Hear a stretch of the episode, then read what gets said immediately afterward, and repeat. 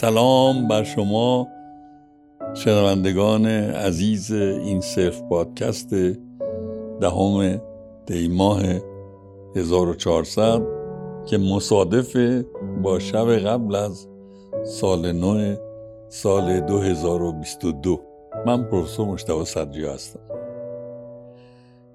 طبق تقویم چینی سال 2022 سال ببره ببرم. نماد خوشیومنیه خوبی و خوشیه. سازمان بهداشت جهانی چند وقت پیش پیش بینی کرده بود 2022 کرونا تمومه. من نمی‌دونم کرونا تمومه یا تموم نیست. ولی می‌دونم. یه امکان داریم که سال 2022 رو برای خودمون سال خوشیومنی کنیم خوشیومنی معنیش این که هممون میلیاردر میشیم نیست سوء تفاهم پیش نیاد.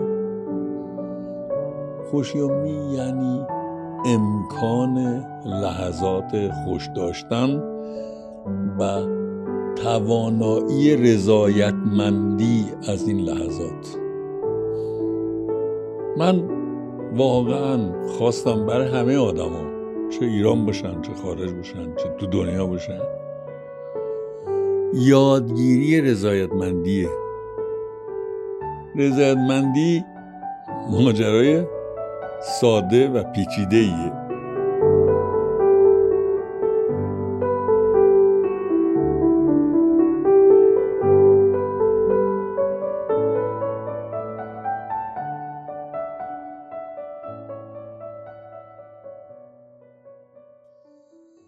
آدم ناراضی هرچی هم داشته باشه و هر چقدر هم خوشی داشته باشه بازم ناراضیه. برای اینکه می‌خواد ناراضی باشه. یه موقع هست رضایتمندی ما مختل میشه به علت رخدادهایی که بر ما تحمیل میشن. اون جای دیگه است. من پیش پیشبینی سازمان بهداشت جهانی راجع به پایان کرونا رو گفتم. ماجرای بیرونی بوده کرونا و سه سال بشریت باش درگیره. من فکر می‌کنم باور دارم که رخدادهای کوچک زندگیمون که امید عمیق این است که در سال 2022 خیلی زیاد باشن فقط ارزش این دارن که راجع بهشون توانایی راضی شدن داشته باشه. این توانایی ارزی نیست میراثی نیست. یه خصلت فکری فرهنگیه که در خودمون می‌سازیم. چقدر قادریم از اتفاقات روزمره کوتاه مدت زندگی رضایتمند باشیم. رضایتمندی اگر ابعادش به این محدودیتی که خدمتتون عرض می‌کنم باشه کار سختی نیست. شدنیه. یه ماست و خیار خوشمزه. یه ماست و بورانی خوشمزه. یه ماست و لبوی خوشمزه. می‌تونه شما راضی کنه از زندگی. اگر قبول کنید رضایتمندی رو با ابعاد کوچک می‌تونیم برای خودمون سازماندهی کنیم. یه چیزی مانع رضایتمندیه مانع رضایتمندی از رخدادهای خوب کوتاه مدت زندگی. من بهش میگم ایدئولوژی هرس. وقتی حریسیم هرس داریم نسبت بزرگی هرسی که داریم اون چه که رازیمون می‌کنه چون محدوده رضایتمندیمون رو مختل می‌کنه اخته می‌کنه. چرا؟ چون حرسه وسعت داره.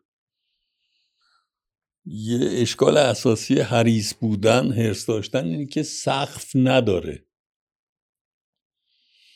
آدمی که حرس داره هرچی داره باز کم داره.